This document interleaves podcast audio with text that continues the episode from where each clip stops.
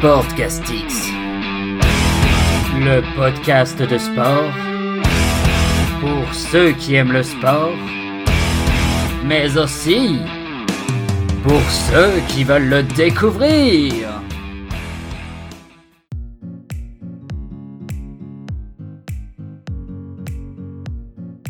Bonjour à tous et bienvenue pour ce quatrième épisode de Sportcastix, quatrième épisode de cette deuxième saison. Et je vais tout de suite vous annoncer le programme. Alors tout d'abord au programme, il y aura évidemment quelques petites infos pour commencer ce podcast. Ensuite, je vous parlerai du basket, enfin des droits télé et globalement de la place euh, des différents, des quatre grands sports collectifs dans euh, notre paysage audiovisuel. Ensuite, et là, je parle au conditionnel, puisqu'actuellement j'enregistre et nous sommes euh, le samedi. Donc j'aimerais bien dans ce podcast réussir déjà à le sortir lundi, si c'est possible, mais bon, je vais voir en fonction du temps que je vais pouvoir allouer au podcast, mais normalement il sortira lundi sans aucun problème. Si c'est pas le cas, bah je suis désolé, mais du coup c'est que j'ai pas eu le temps. En tout cas, j'aimerais aussi parler euh, du combat qui va avoir lieu ce samedi, donc euh, enfin dans cette nuit quoi, enfin demain matin à 5h30 entre Tyson euh, Fury et Deontay Wilder, donc le troisième combat entre les deux. J'aimerais bien en toucher un mot, mais pour l'instant, eh ben, on est samedi matin, le combat a lieu dimanche matin, donc c'est pas encore, il, n'a pas lieu là. Je vais pas vous inventer le combat. Et j'aimerais bien aussi vous parler de la finale de la Ligue des Nations entre la France et l'Espagne, mais là encore, le match n'a pas eu lieu à l'heure où j'enregistre cette intro.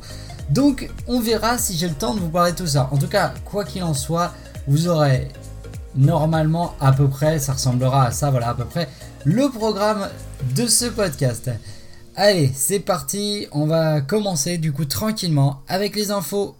Bon podcast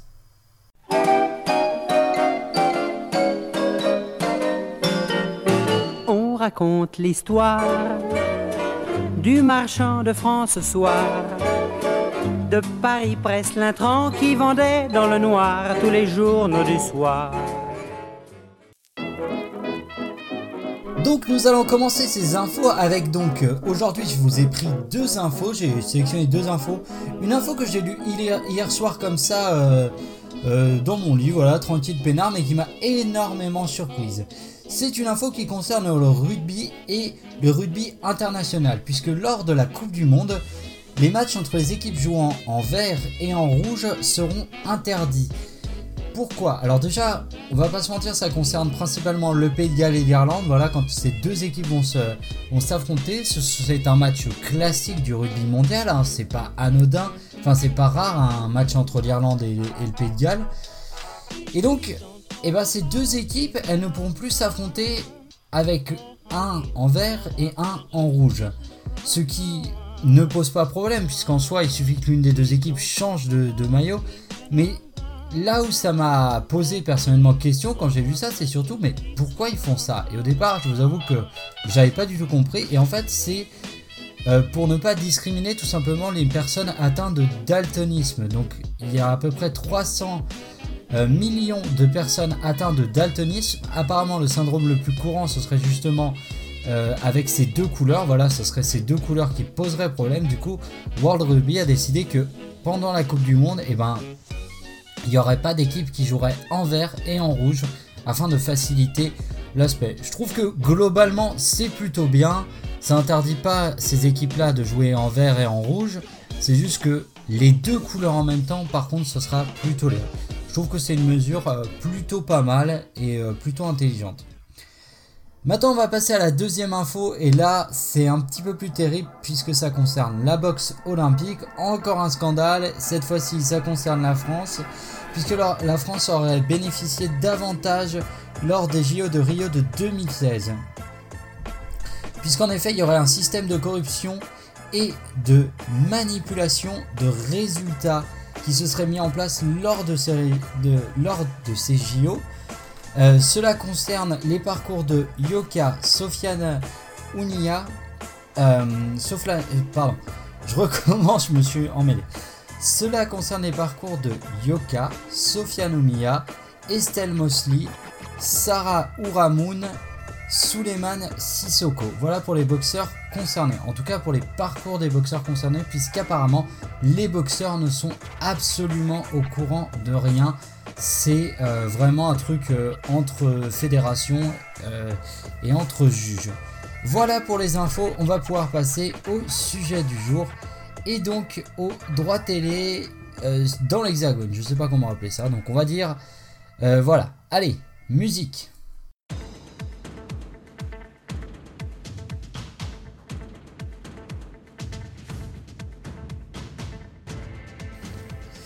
Alors, par où commencer? Bon, déjà, la musique que vous entendez, je pense que vous l'aurez reconnue, c'est la musique des sports de France Télévisions. Ce qui fait que j'espère qu'aucune personne de France Télévisions tombera sur ce podcast, sinon je risque de me faire engueuler. Mais pourquoi je mets cet extrait? Euh, eh bien justement, c'est pour montrer que voilà, bah, on va parler des droits télé, on va parler des droits du sport. Et justement, bah, l'avantage euh, déjà, quand on est sur une chaîne publique comme France Télévisions, euh, c'est que on est reconnaissable assez rapidement. Là, avec la musique que vous venez d'entendre, normalement, vous pensez cyclisme, Jeux Olympiques, rugby, voilà, les sports qui sont affiliés à France Télévisions. Donc voilà. Euh, du coup, du coup, pourquoi je fais ça? Eh bien, parce que figurez-vous qu'il y a quelques semaines en arrière, en réalité, d'où vient cette idée de parler euh, soudainement des droits télé? Ben, vous savez, euh, si vous me suivez, vous savez que j'aime beaucoup euh, un sport en particulier. Enfin, j'aime beaucoup le sport collectif, mais j'aime beaucoup le basket. Et donc, je vous ai proposé toute la saison dernière de suivre l'Euroleague. C'était assez simple pour moi de vous proposer de suivre l'Euroleague puisque euh, j'ai pas j'ai pas accès à tous les sports, mais en tout cas, l'Euroleague, j'y avais accès. Et l'Euroleague, disons-le clairement, euh, eh ben c'est plus véritablement diffusé. Et disons-le clairement aussi, la Ligue nationale de basket, donc la première division de basket français, est pas vraiment diffusée, en tout cas n'a pas vraiment de diffuseur attitré. Et là, je me suis posé une question. Euh, pourquoi? Tout simplement, pourquoi? Pourquoi le basket a ce droit à un tel traitement de faveur? C'est-à-dire que à ne pas avoir euh, son sport diffusé à la télévision par euh, le biais euh, d'une chaîne en clair ou par le biais d'une chaîne cryptée, peu importe, mais n'a pas de diffuseur, pourquoi le basket fait exception? Donc pour ceux qui ont vu, j'ai fait une petite carte sur les réseaux sociaux où je vous ai disposé sur la carte toutes les équipes de première division des quatre sports collectifs les plus, on va dire, les plus influents en France. Donc on a d'abord le football, euh, le, qui est probablement le sport le plus, le plus influent, je vous donnerai les chiffres. Il y a aussi le handball, le basket et le rugby. Alors pourquoi ces quatre sports-là? Pourquoi pas ajouter le volet? Déjà parce que j'avais pas forcément la place sur la carte. Euh, déjà parce que ça m'a pris assez longtemps déjà de mettre les, les près des 80 clubs du coup que ça englobait ces quatre sports sur une petite carte, de faire des petits points, de mettre les petits logos et tout ça, ça m'a pris déjà beaucoup de temps. Donc rajouter en plus les clubs de volet. Euh, le volet est très peu diffusé dans le sport. Je pense que c'est un sport qui n'est pas aussi populaire malheureusement, et Dieu sait que c'est un sport qui est magnifique, hein, le volet, il n'y a pas de souci, hein, je remets pas en cause. Hein. moi, je, je fais juste l'état des lieux. Le volet, c'est pas aussi populaire, ne serait-ce que le handball, qui est déjà un sport vous le verrez au niveau des chiffres qui n'est pas aussi populaire que ce qu'on pourrait le croire. Justement, eh ben, je vais vous dresser ces quelques chiffres et ensuite ça va me permettre d'embrayer. Euh, puisque je suis allé faire quelques petites recherches et on va commencer par le handball. Donc le handball, c'est tout simplement euh, un nombre de 492 101 licenciés en 2019. Voilà le nombre de licenciés pour le handball en France. Donc c'est plutôt un sport euh, qui euh, a pas mal de licenciés en fait. C'est un sport, euh, y a, on joue beaucoup en handball en France et je pense que vous y avez tous, qu'on y a tous joué à l'école. C'est un sport où on rayonne sportivement au niveau international. On y a tous joué à l'école, on connaît tous les règles de ce sport. Donc le handball, c'est un sport qui est vraiment ancré en France. c'est un sport qui compte 16 clubs euh, professionnels, enfin 16 clubs dans l'élite, donc dans la première division. Vous avez 16 clubs de handball en France. Sur ces, 7 clubs, sur ces 16 clubs, pardon, excusez-moi, 10 concernent des villes de plus de 100 000 habitants, donc c'est-à-dire des villes qui sont dans le top 50 des villes les plus peuplées en France. Voilà ce que ça signifie. Euh, c'est très important, pourquoi? Parce que plus la ville est grande, plus vous avez de chances d'avoir de supporters euh, qui peuvent se rendre assez facilement au stade ou, dans les salles. Donc c'est pour ça que j'ai voulu euh, vraiment faire ce chiffre. Tout ça, c'est des chiffres que je suis allé soit chercher, soit c'est des chiffres que j'ai calculés moi-même. Au niveau des diffuseurs maintenant, donc le championnat de première division de handball s'appelle la, la Lidl Star League. Donc voilà, donc il y a le nom Lidl, hein, les chaînes euh, d'agroalimentaire devant, et donc Star League. Euh, donc euh, qui possède ça? Eh bien c'est Bein Sport. Les droits du handball sont environ, parce que j'ai pas réussi à trouver le chiffre exact, mais moi j'ai calculé de 2 200 000 euros la saison. Voilà ce que ça coûte à Bein. En 2015, puisqu'il y avait une étude qui était sortie en 2015 justement sur tous les droits télé euh, des 5 sports, donc il y avait le volet en plus parce que le volet avait renégocié ses droits à l'époque. Eh bien en 2015, les droits du handball, la saison coûtait 4 millions d'euros à Bein. Donc là, on est passé de 2 200 000 euros. Donc le handball, on peut dire que globalement, le, on va dire post-Covid, euh, les droits du handball ont chuté euh, de pratiquement de moitié. Pour ce qui est de la Ligue des champions de handball, donc la Coupe d'Europe, euh, elle est diffusée sur Eurosport. Donc si ça vous intéresse, voilà, vous avez en plus, ça permet pour vous de vous y retrouver. Donc voilà, c'est sur Eurosport. Et enfin, l'équipe de France, c'est principalement Bein Sport qui, qui a les droits. Mais en plus, vous avez donc la finale euh, enfin, en gros, les finales qui sont protégées, donc qui sont sur le groupe de TF1. Et évidemment, France Télévisions quand ça touche au JO, puisque c'est France Télé qui a les droits des Jeux Olympiques en France. Euh, oui, parce que vous savez, il y a les événements protégés. Je vous avais fait un podcast là-dessus il y a quelques mois en arrière où je vous, justement je vous décrivais un petit peu quels étaient les, événements euh, protégés en France qui étaient obligatoirement mis en, clair. Il y avait notamment la finale de Roland Garros, euh, la finale, enfin la Coupe du Monde de football, voilà, tout un tas d'événements comme ça, le Tour de France qui sont disponibles et qui sont protégés, donc qui sont obligatoirement sur une chaîne en clair à la télé. Voilà pour ce qui est du handball. Donc vous avez un peu globalement les chiffres du handball. On va maintenant les comparer ces chiffres-là avec ceux du football, voilà. Donc le football, au niveau des licenciés, déjà, ça n'a rien à voir.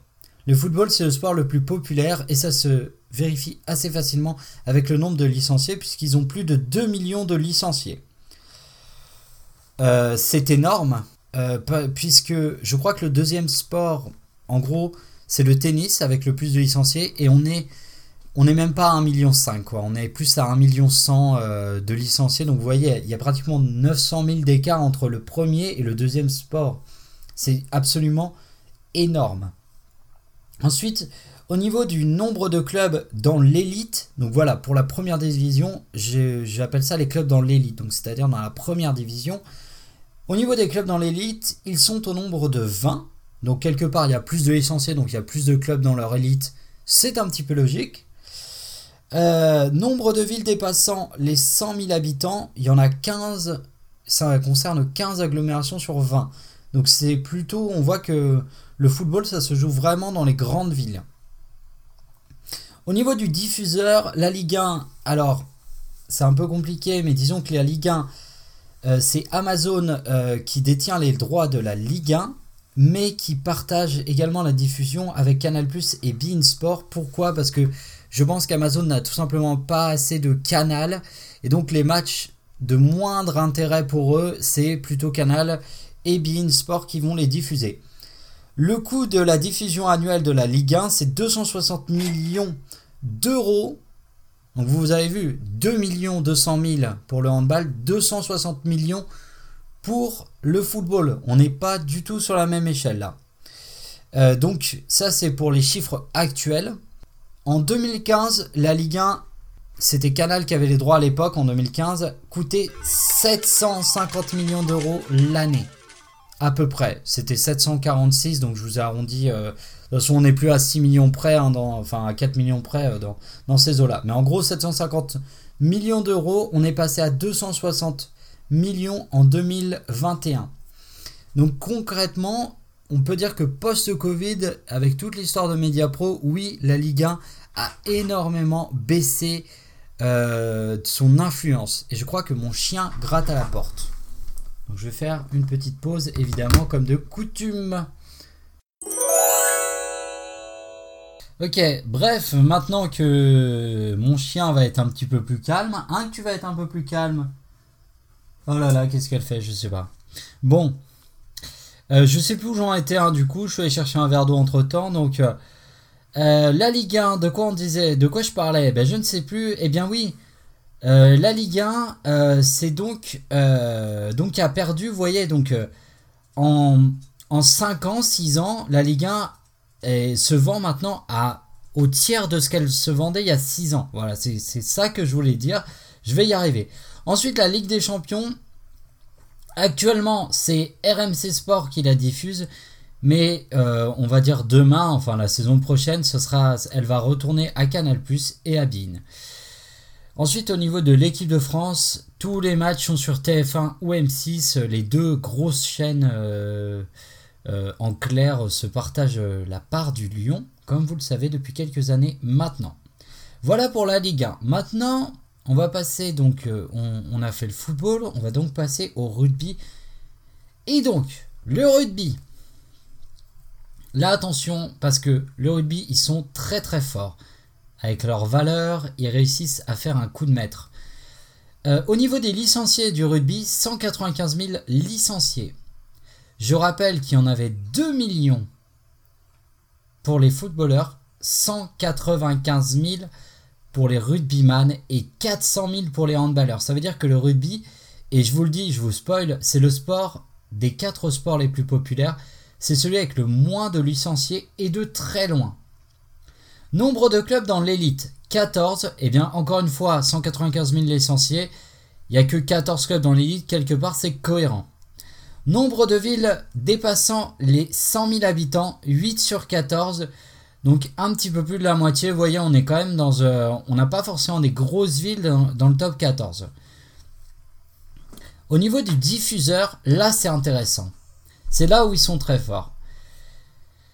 Canal Plus paye actuellement la saison de top 14, tenez-vous bien, 113 millions d'euros soit le double de ce qu'il payait en 2015, c'est-à-dire 74 millions d'euros. Et on est post-Covid, c'est-à-dire que le handball a baissé, le football a baissé, mais le rugby a doublé son chiffre. Ils sont que 14 à se partager la part du lion, contrairement au foot où ils sont 20. Donc euh, c'est quasiment si les deux championnats se vendaient au même prix, quoi. En plus, l'exposition d'Amazon Prime, c'est pas du tout la même que celle de Canal euh, euh, le samedi soir à 21h ou le dimanche à 21h. Hein. C'est pas du tout la même exposition. Le rugby a, explosé le game, on peut le dire. Voilà, je suis désolé, mais en France, on est très Canal hein. C'est très euh, Canal Je suis désolé, mais c'est historiquement la chaîne du sport en France. Donc, euh, ils se sont, ils ont la meilleure. C'est comme si c'était un magasin. Ils avaient euh, les meilleures entrées d'argent le meilleur emplacement, c'est-à-dire ils étaient en plein centre-ville, et que le football qui avant avait cet emplacement, c'était euh, la petite rue d'à côté, tu vois, où personne ne passe. Donc clairement, le rugby, ils font un grand coup. Au niveau du Champions Cup, c'est Beansport qui détient les droits. Mais France Télévisions diffuse, je dirais, un match tous les week-ends. Donc c'est-à-dire que sur, euh, par exemple, les 3 ou 4 équipes engagées, il y en a peut-être 3 qui vont être sur Beansport, mais par exemple, le Stade Toulousain face au Leinster, ça va être sur France Télévisions. Ça veut dire que tous les Français qui ont accès ne serait-ce qu'à Internet euh, peuvent voir un match de rugby. Donc, au niveau de la visibilité, ils sont au top. Et alors, le 15 de France, là, je t'en parle même pas. Tout ce qui va être Coupe du Monde, ça va être sur TF1 ou sur France Télévisions. Le tournoi destination, c'est tous les ans au mois de, novembre. Et c'est sur France Télévisions, donc tous les Français peuvent le voir. Et les tests match, c'est Amazon qui ont les droits. Donc clairement, le rugby est extrêmement bien placé. Et pourtant, et je vous invite à aller voir la petite carte de France que j'ai fait sur la page Facebook Sportcastix podcast de sport. allez voir la, la allez voir euh, comment dire où sont placées les équipes de rugby sur la carte. Le rugby, c'est un sport régional, c'est-à-dire que la moitié des équipes du top 14 sont dans le sud-ouest. Y a, des, il y le nord-ouest ne joue pas au rugby. Enfin, au-dessus de la Loire, globalement, ça joue pas au rugby. C'est-à-dire que c'est vraiment un sport régional, mais qui est populaire au niveau national. Et encore, je dis le nord-ouest, évidemment, dans les divisions inférieures, il y a des équipes du nord-ouest, du nord euh, et de l'est qui sont en train de plus en plus euh, de, de monter. Mais globalement, on est parti vraiment d'un sport très très régional qui est en train de devenir vraiment un sport national. Et qui, pourquoi pas, et peut-être à terme, hein, on sait que le football est le sport le plus populaire et tout ça, mais est en train de plus en plus de rattraper le football à un moment donné où le football fait de plus en plus d'erreurs et de bêtises dans sa gestion. Et eh bien les gens vont se tournent assez naturellement vers le rugby. Donc le rugby est vraiment en bonne santé quoi. Franchement, le rugby est en grande, grande euh, croissance et en bonne santé. Là où le football, je pense, stagne. Et il y a un autre sport, du coup, le troisième dont on va parler, qui lui aussi est en pleine croissance, mais qui est euh, totalement paradoxal. Je vais vous expliquer pourquoi et on va du coup parler véritablement de ce qui m'intéressait avec le basket. Et c'est pour ça que j'ai fait ce, petit euh, truc. Je ne sais pas du tout si ça va rendre, mais c'est un petit peu pour que vous puissiez vous rendre compte de comment ça se passe actuellement pour ces quatre sports-là. Le basket. Nous avons en nombre de licenciés 683 541 licenciés. Et j'insiste sur le 541, c'est pas 542. Ok? Le, le 1 est important. Non, plus sérieusement, honnêtement, c'est beaucoup de licenciés. C'est un sport énormément pratiqué. Et je vous dirais même mieux, dans les années 80, le basket était le deuxième sport de très loin derrière le football. Enfin, je veux dire, de très loin devant le rugby et le handball. C'est-à-dire qu'il n'y avait pas de contestation. Et maintenant, le deuxième sport, le sport le plus populaire après le football, c'est clairement le rugby. Donc ils se sont fait manger là-dessus. Mais le nombre de clubs dans l'élite est de 18, c'est cohérent, 600 hein. 000 licenciés, 18 clubs dans l'élite, c'est assez cohérent. Nombre de villes dépassant les 100 000 habitants, et c'est là où il y a un vrai paradoxe. 8 villes seulement dépassent les 100 000 habitants sur les 18. Il y a vraiment, en première division de basket, on est vraiment sur des villes de moyenne importance, voire de petite importance, voire même parfois c'est des bourgs quoi les trucs. c'est des petites villes euh, vraiment minuscules. Et ça peut jouer sur le fait euh, que ce soit populaire ou pas, évidemment. Quand, tu une équipe qui est à Paris, il y a un bassin de population énorme, il y a de l'emploi, les gens de la thune. Quand tu es, pardon de le dire comme ça, mais quand tu es au Mans, c'est pas la même économie. Tu vois, Paris, la région parisienne, Le Mans, c'est un peu plus compliqué, tu vois, quand même. Et quelque part, ça peut jouer. Mais même sans parler du Mans, je vais parler, je vais, je vais parler de ma ville, comme ça, ça, va être tranquille. Euh, Périgueux, enfin moi, euh, j'habite Périgueux. Euh, donc on a un club en deuxième division, voilà, Boulazac. et ben Boulazac, c'est enfin c'est une petite c'est un petit c'est une petite ville à côté de Périgueux et le Boulazac Basket Dordogne, donc le, club, euh, vit d'une économie qui est très locale et très régionale. Et c'est pas très grave hein, en soi, c'est pas grave. Mais ce que je veux dire, c'est que voilà, Périgueux, c'est une petite ville, il n'y a pas beaucoup d'habitants, donc forcément, euh, quand tu, comment veux-tu rivaliser avec des, avec des Lyon, avec des Montpellier, avec des Marseille, avec des, voilà, avec des villes de cette ampleur-là bah oui, quand tu t'appelles Le Mans, quand tu t'appelles. Euh, voilà, même quand tu t'appelles Nanterre, même si c'est pas très loin de. Même si c'est en région parisienne, bah c'est plus compliqué, voilà. Donc c'est pour ça que. C'est pour ça que j'ai fait ce truc des villes, parce que c'est ce qui m'a frappé quand j'ai marqué la carte. Euh, le rugby est très marqué sud-ouest. Clairement, le sud-ouest, ça appartient au rugby. Il y a quelques clubs de basket, quelques clubs de handball, un club de foot, enfin voilà quoi. Mais globalement, le sud-ouest, c'est le rugby. Donc eux, c'est vraiment le sport, quand on dit régional, Le basket et le hand, en soi, ils se partagent un peu le territoire, mais ils sont un peu comme le foot, ils sont un peu parpaillés. Dans le nord, dans le centre, à l'est, à l'ouest, il y en a un peu partout des clubs de basket et de foot et de handball. Mais le rugby, il est vraiment emprunté au niveau national. Mais la différence avec le handball et avec le foot, pour le basket, c'est que le basket s'est établi dans des petites villes de, moyenne importance. Et c'est vraiment ce qui m'a sauté aux yeux. Donc je pense que ça, enfin, ça rend un peu plus difficile l'économie de ce sport euh, parce que voilà, tu es dans des régions où c'est pas forcément euh, c'est pas forcément les meilleures économies. Et d'ailleurs, si vous regardez la carte, je vous, en, je vous j'encourage vraiment à aller voir cette carte parce que c'est très intéressant. On retrouve globalement, on retrouve la France. C'est-à-dire que les régions où il y a globalement de l'économie plutôt correcte, ou en tout cas qui se porte plutôt bien, où il y a des grandes villes et tout, c'est les régions où il va y avoir des clubs. Les régions euh, très très rurales, très très dépeuplées, euh, très très désertiques en fait de France, et eh ben c'est les régions où il va pas y avoir de clubs. Il y a quelques exceptions, mais globalement c'est à peu près ça quoi. Euh, notamment la, en termes de département, pardon, en termes de département, hein, je parle, je dis les régions, mais je veux bien sûr parler des départements. Puisqu'en termes de département, euh, je crois qu'une exception que j'ai remarqué, puisque je suis de Haute-Savoie, c'est que la Haute-Savoie, par exemple, n'a pas spécialement de grands clubs dans l'élite euh, d'aucun de ces quatre sports-là, alors qu'Annecy est une ville d'une importance quand même assez conséquente. Elle pourrait largement, elle dépasse les 100 000, donc elle pourrait largement tenir. Et l'économie se porte très bien là-bas, mais il n'y a pas de club. Donc ça dépend, euh, voilà, c'est une exception euh, que je peux vous dire comme ça. Mais après, euh, la plupart des régions les plus difficiles, voilà, eh ben, elles n'ont pas de club, quoi. C'est comme ça, c'est malheureux, mais c'est la triste vérité. Que voulez-vous? Donc voilà pour l'état du basket en France. Et maintenant, on va s'occuper de la diffusion. Alors la Pro A, qu'on appelle aujourd'hui la BetClick Elite, puisque c'est BetClick qui est le sponsor, voilà, mais on va dire que c'est la première division, c'est la Pro A, quoi, en gros.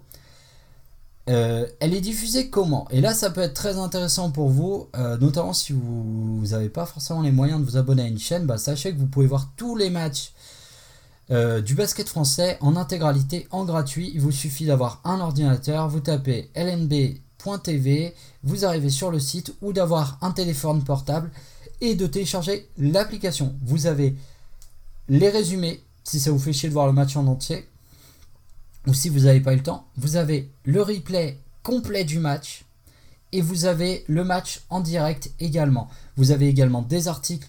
Bref, c'est ultra complet. Franchement, servez-vous, c'est cadeau. Voilà. Le seul problème, c'est que c'est cadeau, mais du coup, bah, il y a aussi, évidemment, c'est diffusé en partenariat avec Sport en France et sur France 3 Régions pour certains matchs en fonction des équipes. Voilà, bon, ça, ça France 3 Régions, je vous avoue, c'est noté, donc je le note. Moi, je regarde pas avec France 3 Régions, donc je sais pas. Mais en attendant, en termes de droits télé, tout ça, ça rapporte que dalle à la Ligue nationale de basket, puisqu'il n'y a aucune chaîne en fait qui paye les droits télé. Donc euh, c'est gratuit, mais ça leur rapporte rien. Et en, soi, je pense que la strat de, de la Ligue nationale de basket, c'est de se dire on va essayer de faire tout en gratuit et de récupérer un max d'audience et j'espère qu'ils vont y arriver pour pouvoir avoir de beaux droits télé, peut-être à renégocier euh, dès l'an prochain. Je pense que c'est leur stratégie. En soi, c'est pas plus con. Euh, en 2015, faut savoir que les droits du basket français étaient. La saison de basket français était détenue par l'équipe. Et euh, ça coûtait 10 millions à l'équipe la diffusion de la saison. Ce qui est globalement une somme assez conséquente pour l'équipe. Mais comparé aux droits télé du rugby ou du football, c'est quand même relativement peu. Euh, c'est beaucoup par contre comparé aux droits télé du handball, et là je suis d'accord avec vous. Mais le handball, je trouve que, euh, je trouve que le, le handball mériterait d'être sur une chaîne peut-être plus publique, peut-être plus en clair, euh, pour se faire un peu connaître et peut-être un peu renégocier ses droits télé plus tard, mais voilà. pour ce qui est de l'Euroleague, bah L'Euroleague, si vous voulez voir l'Euroleague, vous pouvez, mais il n'y a aucune chaîne qui a les droits télé du coup en France. il euh, n'y a aucune chaîne qui a les droits télé. C'est Euroleague. Euh, c'est euh, vous tapez Euroleague, vous mettez OTT après et vous devriez trouver le moyen de vous abonner. donc OTT c'est Over the Top en anglais. En gros c'est si vous voulez vous filer 80 balles dans l'année, vous, vous payez un abonnement à l'Euroleague. Quoi. Vous souscrivez à un abonnement de 80 euros dans l'année. C'est pas très cher. Je verrai si, je le prends euh, plus tard, mais euh, je suis pas trop pour pour le prendre parce que j'ai pas envie que ce soit. Euh, j'aimerais bien que les, les, chaînes de télé, enfin que le sport se regroupe vraiment, que ce soit un peu moins le bordel, quoi. Parce que là, c'est très compliqué. Il faut avoir 15 000 chaînes pour avoir tout le sport. Ça coûte très très cher. Et j'aimerais bien que on puisse au moins choisir une chaîne égale un sport ou au moins qu'on ait des bouquets un peu plus voilà un peu plus compacts et un peu plus resserrés parce que là c'est trop compliqué quoi euh, pour suivre le foot, il faut être à Canal, il faut être à Bein, il faut être à Amazon, il faut être à, RMC Sport. Euh, merde, à un moment donné, merde. C'est bon quoi. Donc euh, voilà. Donc là, c'est pareil. Le rugby, si tu commences à t'abonner à. Enfin, moi, si je commence à m'abonner à Euroleague OTT, alors que je paye mon abonnement RMC Sport qui avait les droits de l'Euroleague jusque-là, derrière. Enfin voilà, derrière, c'est très compliqué. Donc. mais néanmoins, sachez que si vous voulez voir l'Euroleague, bah voilà, vous pouvez le voir. C'est 80 euros l'année, c'est pas très cher. Je pense que c'est pas très rentable pour l'Euroleague non plus. Je crois qu'ils attendaient. En fait, je pense que ils s'attendaient à ce que RMC leur propose un plus gros chèque. Je pense qu'ils ont été un peu gourmands l'Euroleague. Euh, parce que sinon, euh, derrière, RMC aurait lâché, il y aurait eu Bean ou quelqu'un d'autre qui aurait récupéré, mais je pense qu'ils étaient un peu trop gourmands et que c'est pour ça qu'RMC a dit non. Et pour ce qui est de l'équipe de France, j'ai pas trouvé. Je n'ai pas trouvé la chaîne qui diffuse l'équipe de France. Alors on me met, euh, on me met des trucs, mais je sais pas quelle est la chaîne qui diffuse l'équipe de France, donc je m'en excuse. Euh, probablement que c'est tout simplement peut-être pas décidé et que le jour où l'équipe de France de basket aura un match important, eh ben euh, les chaînes vont arriver genre la semaine d'avant et se décider ben moi je mets tant de pognon sur la table et je diffuse ton match. Voilà. Alors, la question qu'on peut se poser c'est Excusez-moi, je vais bouger ma, chaise. Attends, je bois un coup parce que j'en peux plus là. Je suis navré. Euh, donc, la question qu'on peut se poser maintenant, c'est est-ce que le basket est un sport qui n'est pas du tout populaire, qui n'est pas du tout apprécié en France et que du coup, bah, c'est pour ça que le basket, finalement, bah, personne n'en veut, personne ne veut regarder ce sport? Euh, non, c'est pas du tout le cas. Le basket est un sport assez populaire en France. Je pense que en termes de fan zone, en termes de téléspectateurs, en termes de tout ça, le basket, il est troisième derrière le rugby. Et, encore, je me demande si c'est pas à égalité. Parce que déjà, il y a beaucoup de licenciés, ça vous l'avez vu.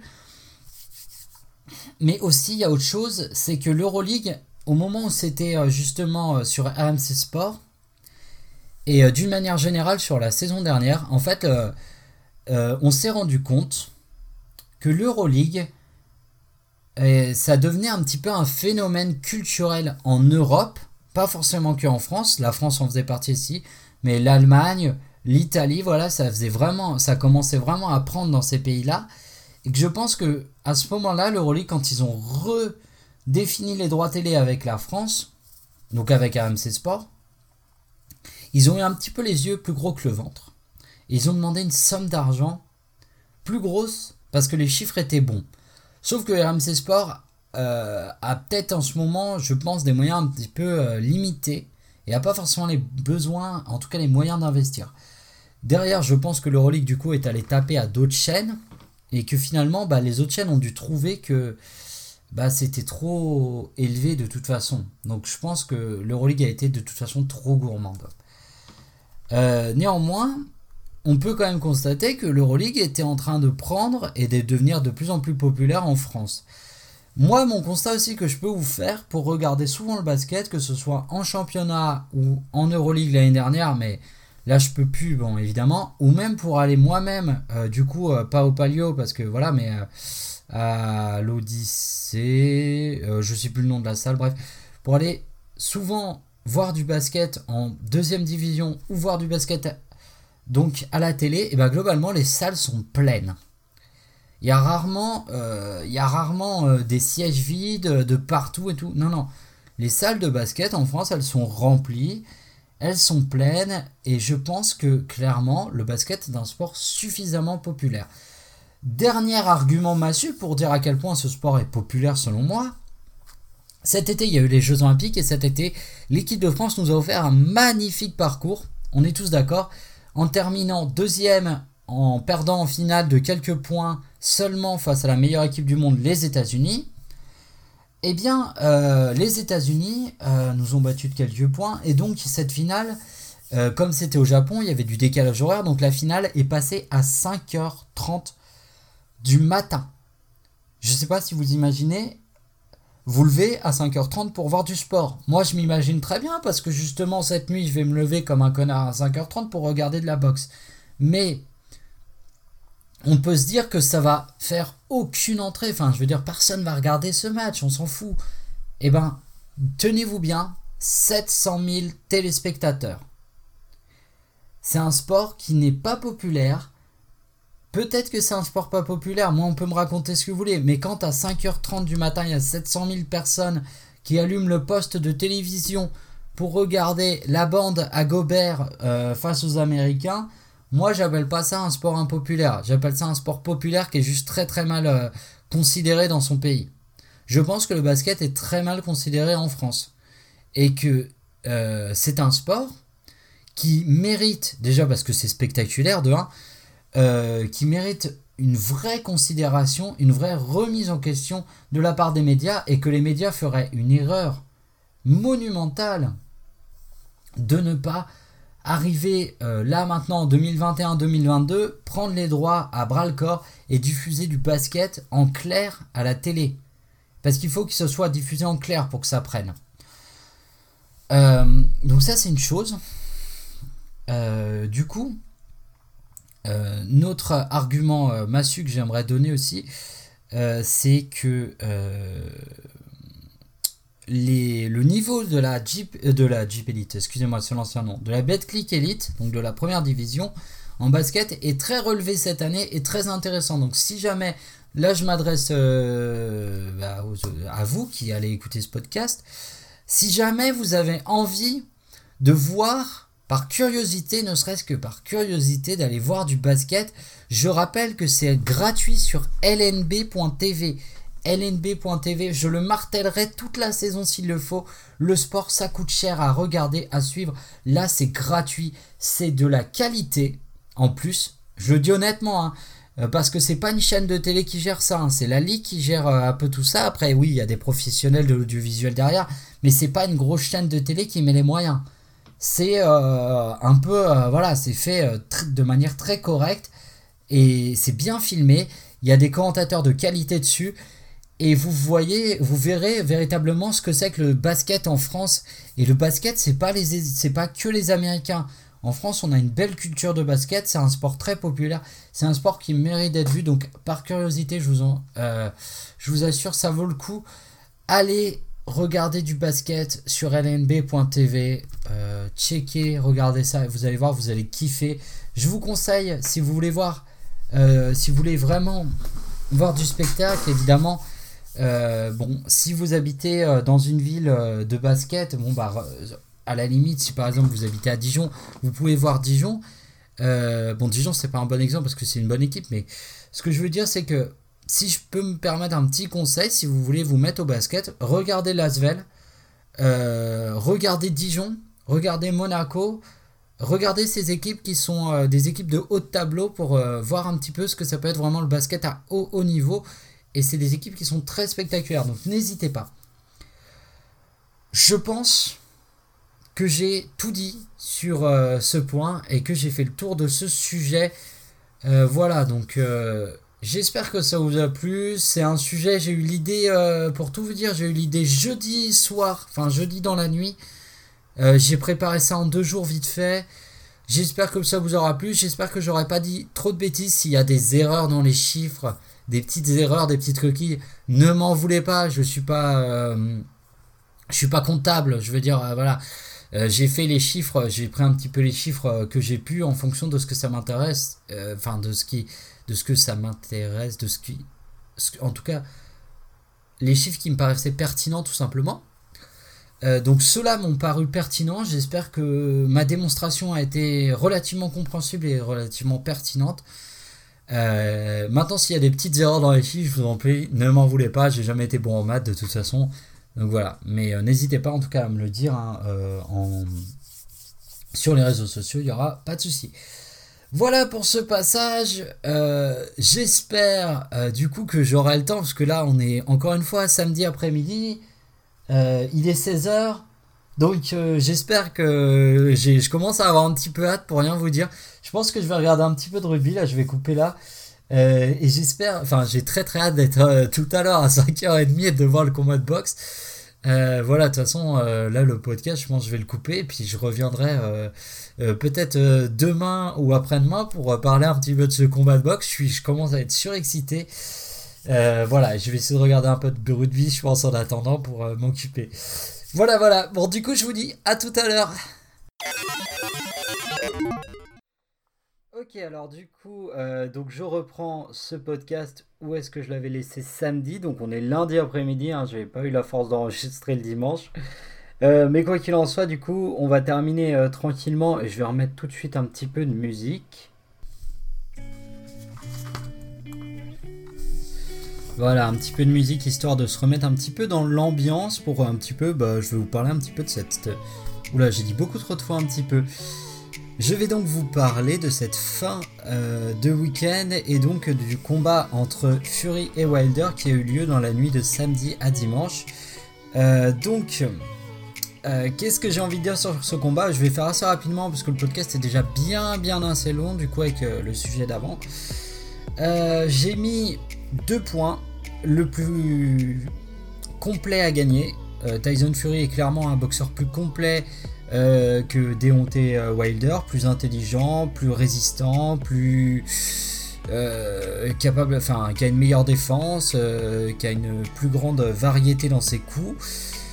donc voilà, un grand tacticien et finalement là on pouvait s'attendre de le voir, on va dire attentiste comparé à Deontay Wilder, euh, voilà, on aurait pu se dire que Deontay Wilder aurait envie franchement d'attaquer fort et Tyson Fury allait attendre. Et finalement, bah, il y a eu un petit round d'observation du côté de, Fury, mais dès le deuxième round, même dès la fin du premier, en fait, il s'est mis vraiment à attaquer, à attaquer, à attaquer, à harceler euh, Deontay Wilder qui au final bah, s'est fait totalement asphyxier et puis bah voilà, euh, pas beaucoup de coups en fait finalement de la part de Fury, mais euh, des coups bien sentis, bien placés, euh, qui font mal, des coups qui font très très mal.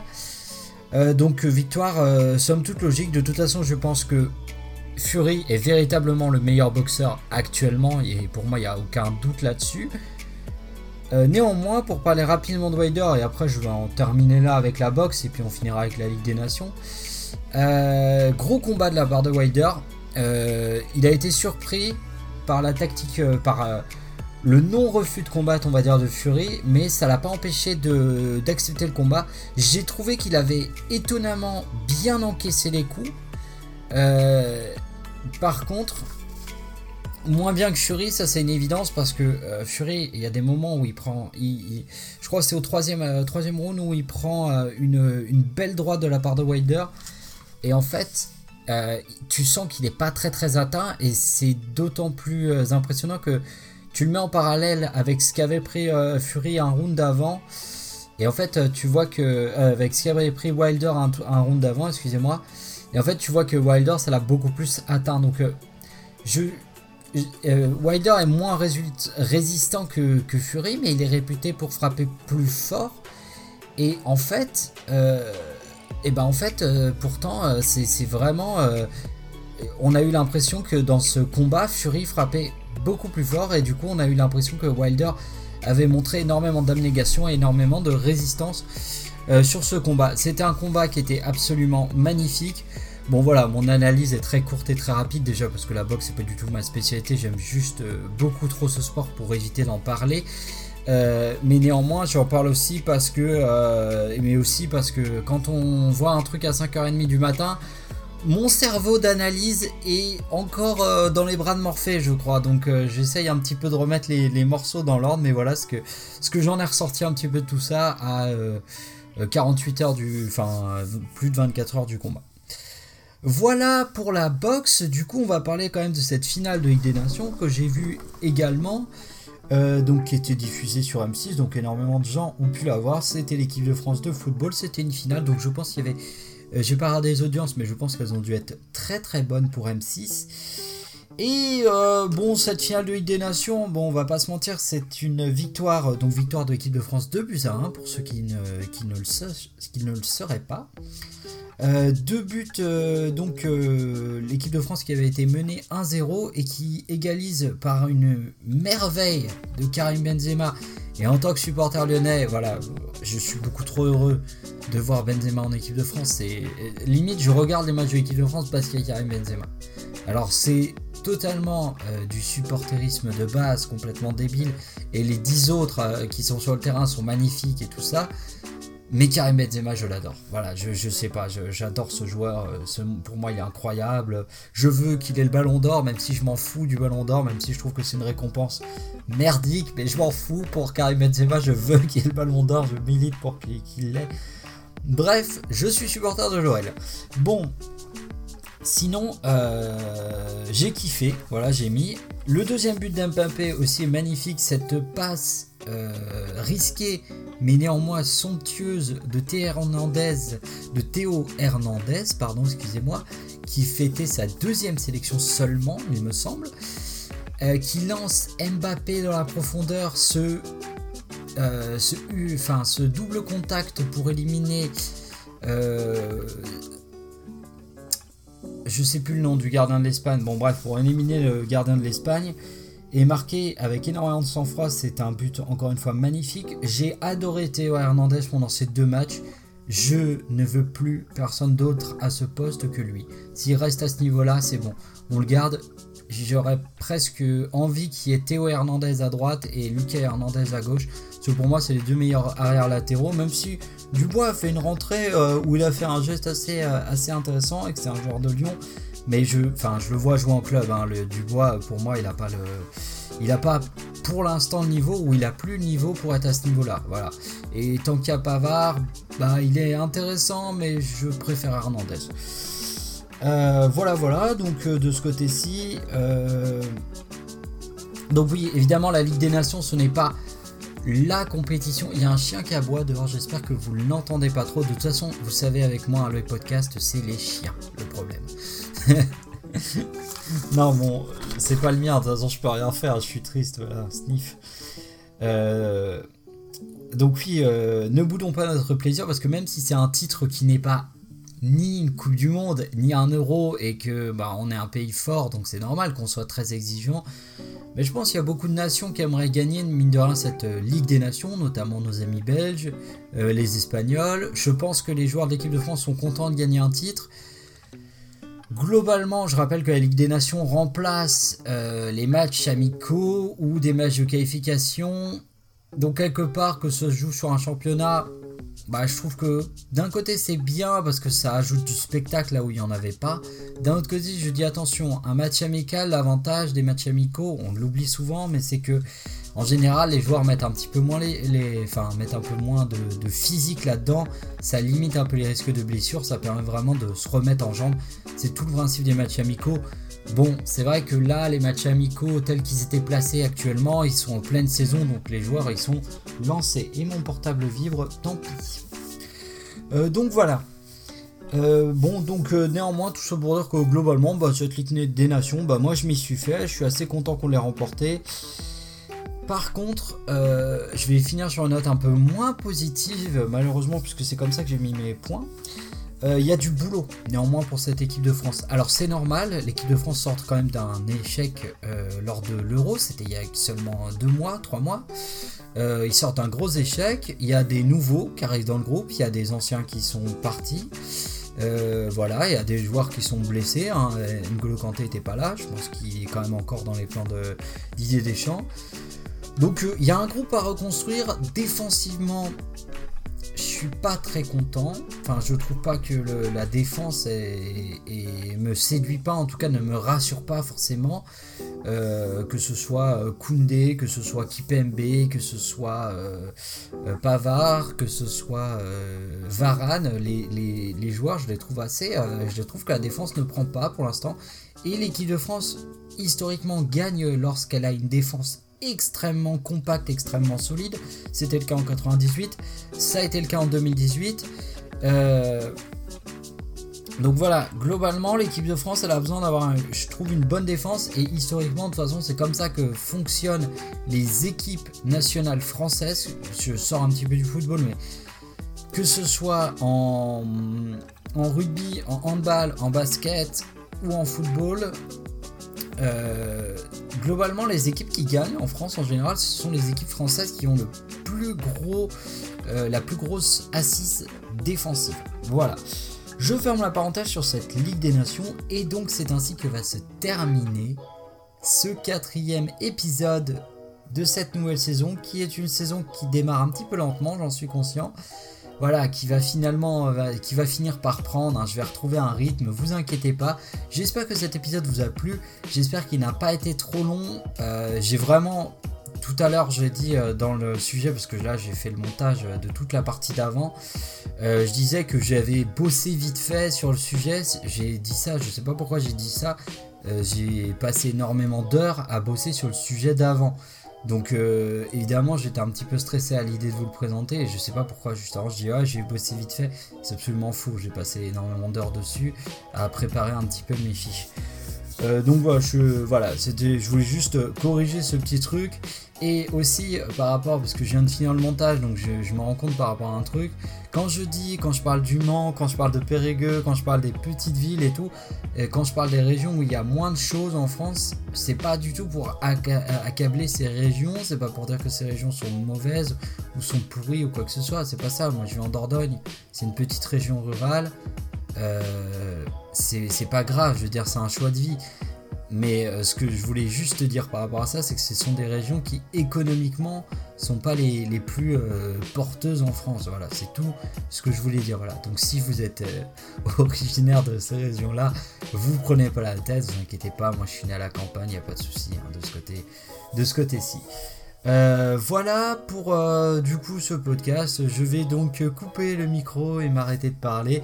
Et je vous dis euh, à la prochaine sur Sportcastix. Allez, salut tout le monde